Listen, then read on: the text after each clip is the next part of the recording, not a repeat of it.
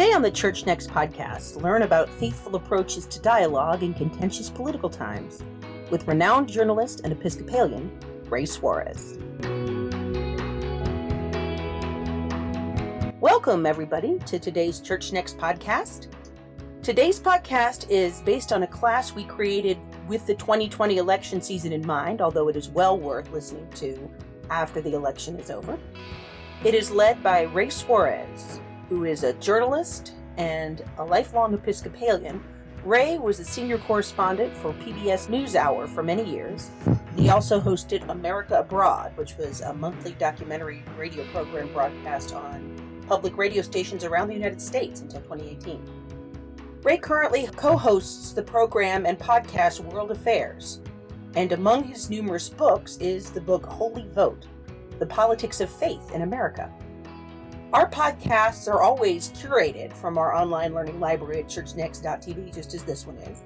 You can learn more about us at churchnext.tv, and if you'd like to support us, please consider a $9 monthly subscription that will give you access to all of our individual online classes. Your generosity helps us produce digital experiences that help shape disciples.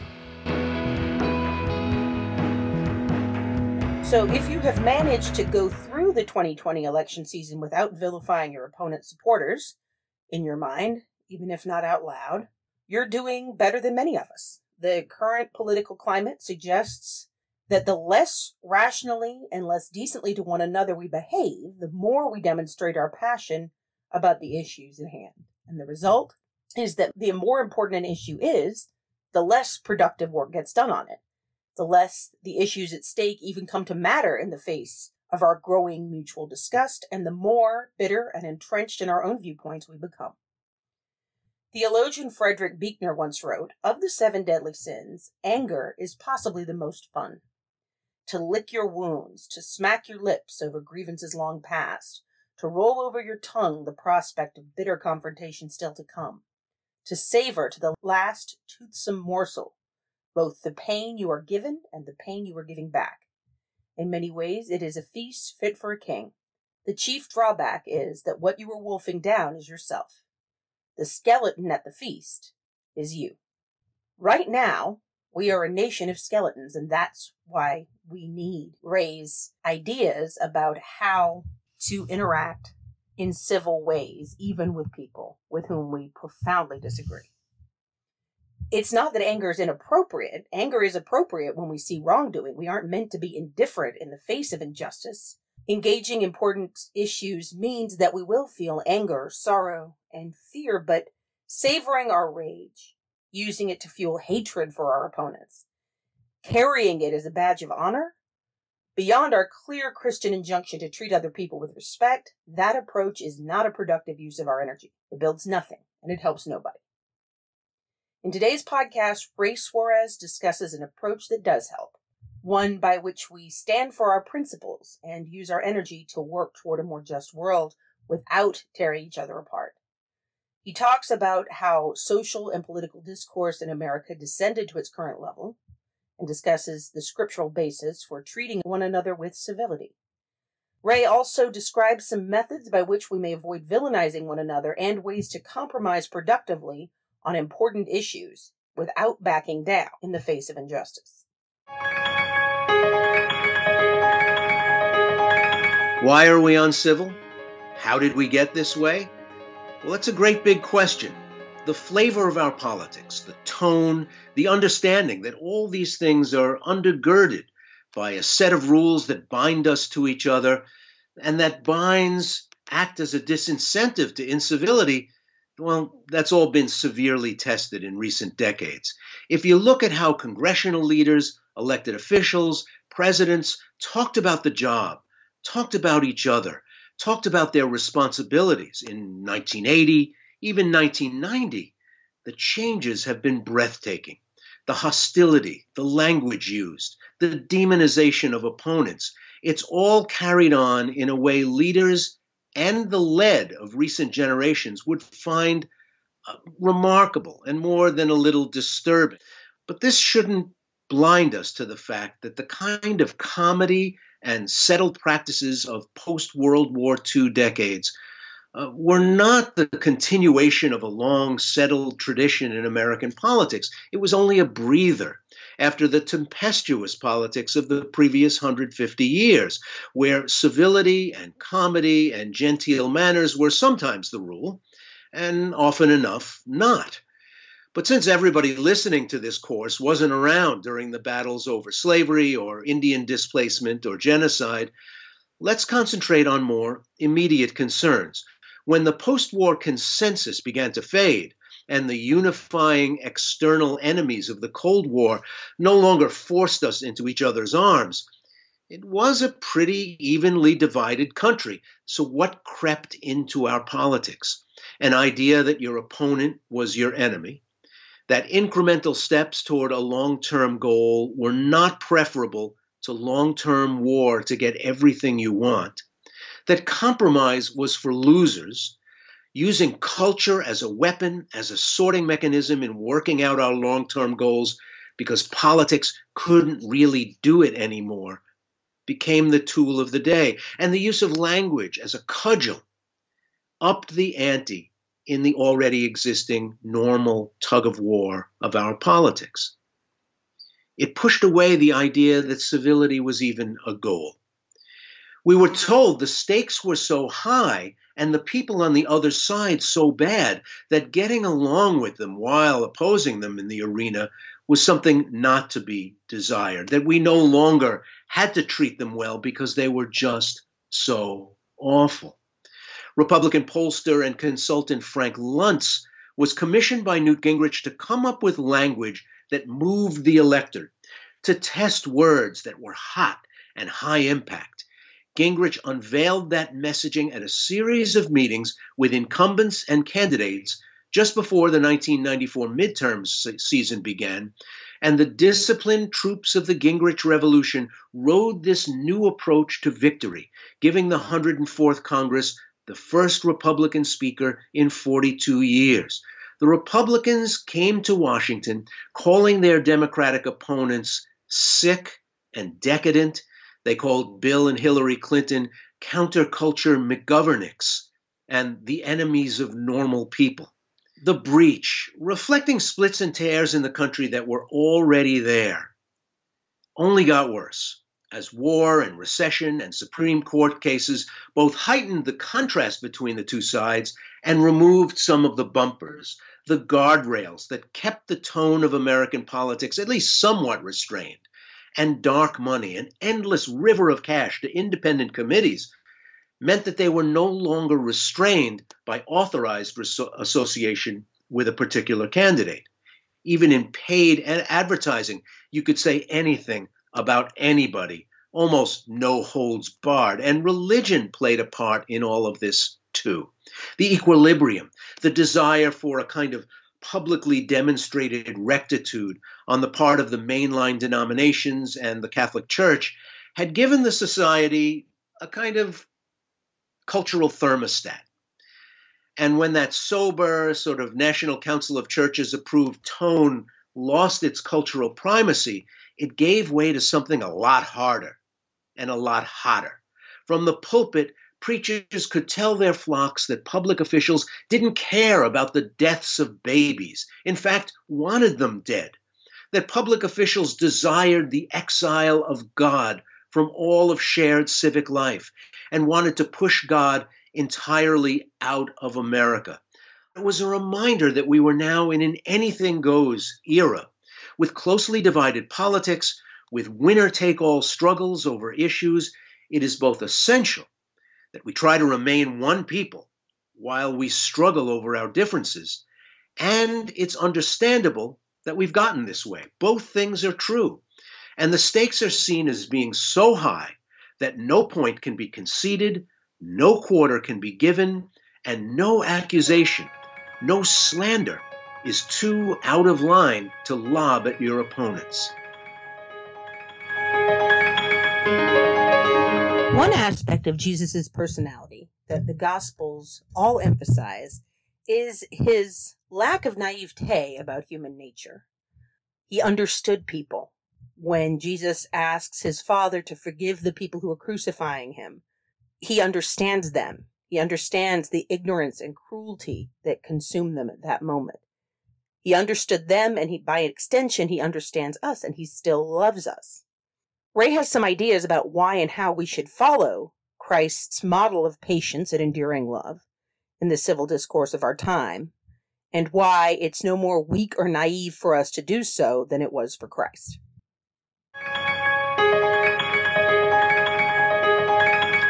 I grew up in church. The church is in me, and I am inextricably bound to it. So to me, there is no one command, no one teaching that says, don't be a jerk when in dispute with people that you feel are your opponents. Detractors don't value the same things you value, don't desire the same outcomes you do. Rather, for me, it's the entirety, the weight, the momentum, the current of everything that I've learned in a lifetime in the pews that counsels pleads for a way of being in the civic space, a way of moving in the world as a citizen that asks for me to go in a certain way. What's in that teaching? A suspicion that you don't know everything, so you shouldn't act like you do, and a care that you shouldn't behave as if you do. A demand for a kind of modesty, restraint, a reluctance to rout your opponent when he's someone you have to live with for the rest of today and even tomorrow and the next day. And that if you press your advantage in an unseemly, unmerciful way, you might expect harshness when the tides shift and suddenly that old adversary has the upper hand.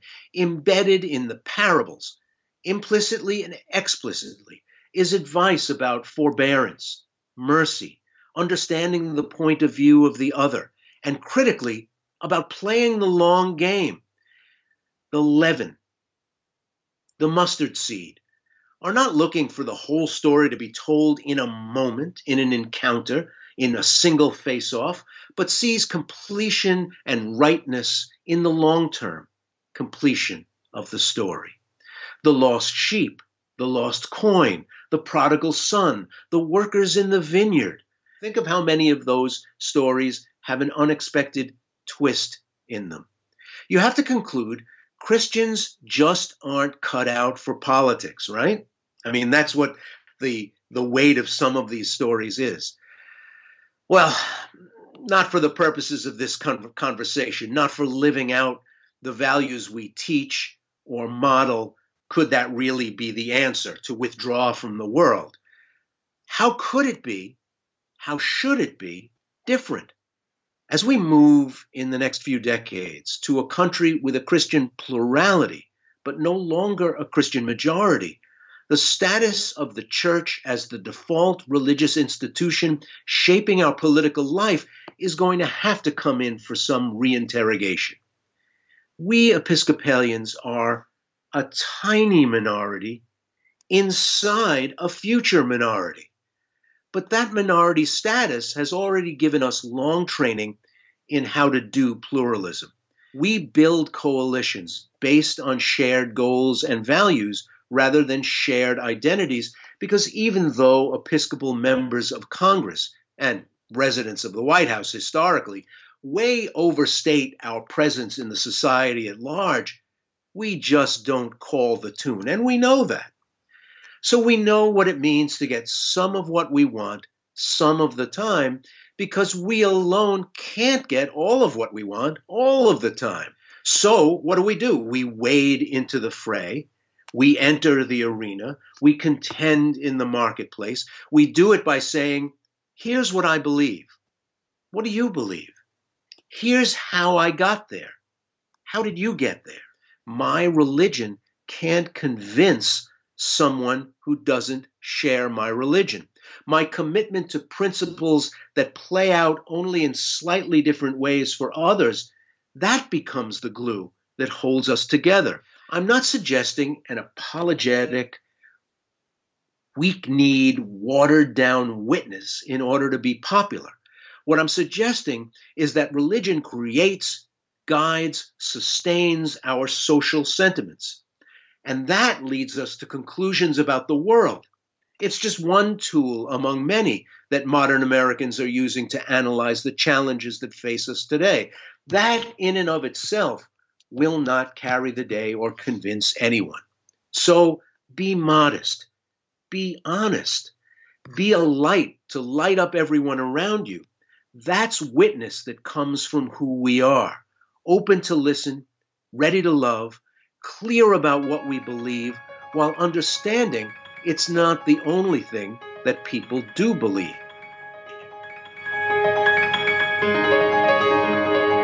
Today's political and social climate focuses on the aspects of issues that divide us rather than on those on which we can agree. Despite what many people, including our political leaders, lobbyists, and some of our media would have us believe, we often have more common ground than we tend to think, even on divisive issues. Next, let's hear from Ray as he offers useful ways to work with people with whom we disagree by finding and building on common ground. A workable civility has to mean granting your opponent the privilege of being seen to operate in good faith. Here's what I mean by that.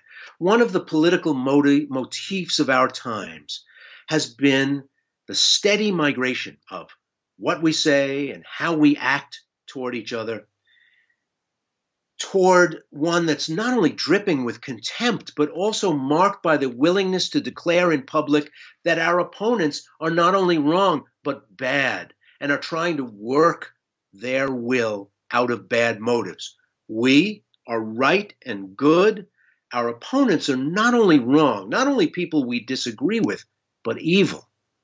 I've long despaired over the tone and tactics of the last 50 years of American battles, for instance, over abortion rights. In the wars over abortion, I see everything that's wrong with the way we do politics in 21st century America, and especially in the way we wield religion as a weapon in trying to get our way. Rhetorical mortar rounds are shot from right to left and from left to right, saying over and over again that people who would preserve abortion rights don't care about women, hate children, kill babies, and are only sham believers in any religious code. Abortion itself has changed remarkably in the five decades since Roe v. Wade, but the war has remained very much the same, with both sides clinging to outmoded arguments and clinging to their contempt for the other side. Though I must say, the worst offenders in this regard are the anti abortion forces. This they will not allow, for instance, as a gambit from the other side. I don't want to see another frightened teenager feel that she has no other choice. I'm with you on a lot of things. What can we do together? What's demanded of the abortion rights forces from those who would make the practice illegal in all circumstances is complete capitulation, a total denunciation of the practice, even though they know full well that will never happen. I've long been convinced that if breakaway renegade forces could whisper to each other, look, what could we do to have fewer abortions in America? What would that look like? Could I loosen my grip on your neck in this endless scrap if we could agree on things that would make abortion less frequent by making them less needed? If renegade forces in the artificially drawn dividing lines of this conflict could agree that some really easy things could be done to make abortions less necessary and less frequent, would that be a good thing? Well, not if you want everything, and not if you want the war to continue. Leaving getting everything you want as the only possible outcome you'll accept is a sad feature of our politics today. Leaders dazzling their supporters with the prospect of getting everything they want is an unfortunate deception that keeps some battles going on forever. Because, as I mentioned earlier, compromise is now surrender. And when you're on a crusade, nothing but breaching the gates of Jerusalem is going to be accepted as victory. Singles are rejected, home runs only, please. And so we get stasis. combatants so in love with the combat that they seem to have forgotten the reason for the battle in the first place. Thus, for some Americans, universal single payer becomes the single acceptable answer to healthcare's challenges, while tens of millions of Americans remain uninsured, and we're locked in never ending combat with people who will contribute millions to try and make sure health insurance companies can operate to the extent possible, almost completely unregulated and in a way that locks those millions of people out. And that system, that battle, the way it's being fought today, allows countless lost years of life because people cannot afford coverage or consistent care in what we often call the best healthcare system in the world. Our problems aren't intractable the way we fight them seems fated to make them intractable. How you break out of this prison of our own making may be the toughest question of all, and I concede that. But it requires the very forbearance, listening, love, empathy, and sympathy that I talked about at the very beginning. That's what a person of faith would offer, buoyed by a belief that the mustard seed planted today gives shade and home to countless birds, just not for a while. In the Gospel of Matthew, Christ says, You are the light of the world. A city built on a hill cannot be hid. No one, after lighting a lamp, puts it under a bushel basket, but on the lampstand, and it gives light to the whole house. In the same way, let your light shine before others, so that they may see your good works and give glory to your Father in heaven. Next, Ray talks about how to follow this approach in bringing light to the world with our faith in a contentious and difficult time. Getting there. Here's what we can do. Matthew 7:21 says, "Not everyone who says to me, Lord, Lord, will enter the kingdom of heaven, but he who does the will of my Father who is in heaven. Religion in the American public square has become a say thing rather than a do thing because so much stock has been placed in the showy, public, performative aspects of the Christian faith. The brand has been wrecked to the point where the most secular generation of Americans in 200 years, adults under 30, when asked to name attributes of Christians, use negative terms for seven of the 10 most frequently named traits. Judgmental, anti gay, and hypocritical are the top three. Try building a brand around that. What should faith in the public square more appropriately look like? Do you have to have pastors cluster in around your desk for a group hug or a laying on of hands? I'm sure there's a way of talking about what we share that would tell others what we find valuable about that and showing the world at the same time that we live what we say we believe. If a decision on the SNAP program or the minimum wage or public school funding comes up, do you su- subject it simply to dollars and cents analysis? to green eyeshade stuff, systems and inputs and results? Or does God's vision of a just economy, the sufferings of the poor, what the word enough means as we work and strive and save to have good lives ourselves? If you were at a backyard get together and your desire to see one policy over another is based on your Christian social vision, is what you tell, is that what you tell all the other people in the conversation? If a petition circulated in your neighborhood to exclude multiple dwellings from your town, which would have the effect of bringing affordable housing closer and changing the socioeconomic mix at a local school, would you sign the petition? If you didn't want to sign it, would you tell the person who came to the door why? If you raised your hand at a local meeting called to discuss that debate, would you mention the Bible or Jesus? What would your neighbors think of you if you did? I don't know what the right answer is or what the right answer is for you. That beautiful old spiritual says, we are not ashamed of the gospel. And I can hear you now. That's a little harsh. No, I'm not ashamed. It's it's just part of my private life and my private life after all is private. I get it. And I'm definitely not saying there's only one way to handle these questions. I guess what I'm saying is there's a way, but it's just not the same way for everybody. There's a way that will feel natural to you, I hope, to be a lamp lifted high to give light to the whole house.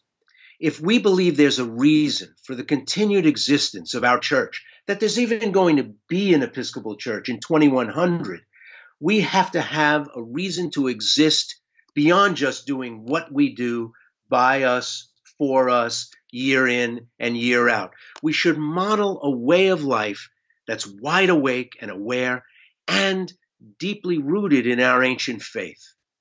I have no doubt we can. Bishop Curry says the world will know us by our love.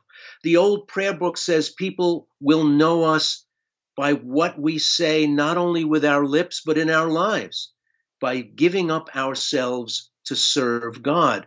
Or as it says in the first chapter of James, be doers and not hearers only, deceiving yourselves. For if anyone is a hearer of the word and not a doer, he's like a man who looks intently at his natural face in a mirror.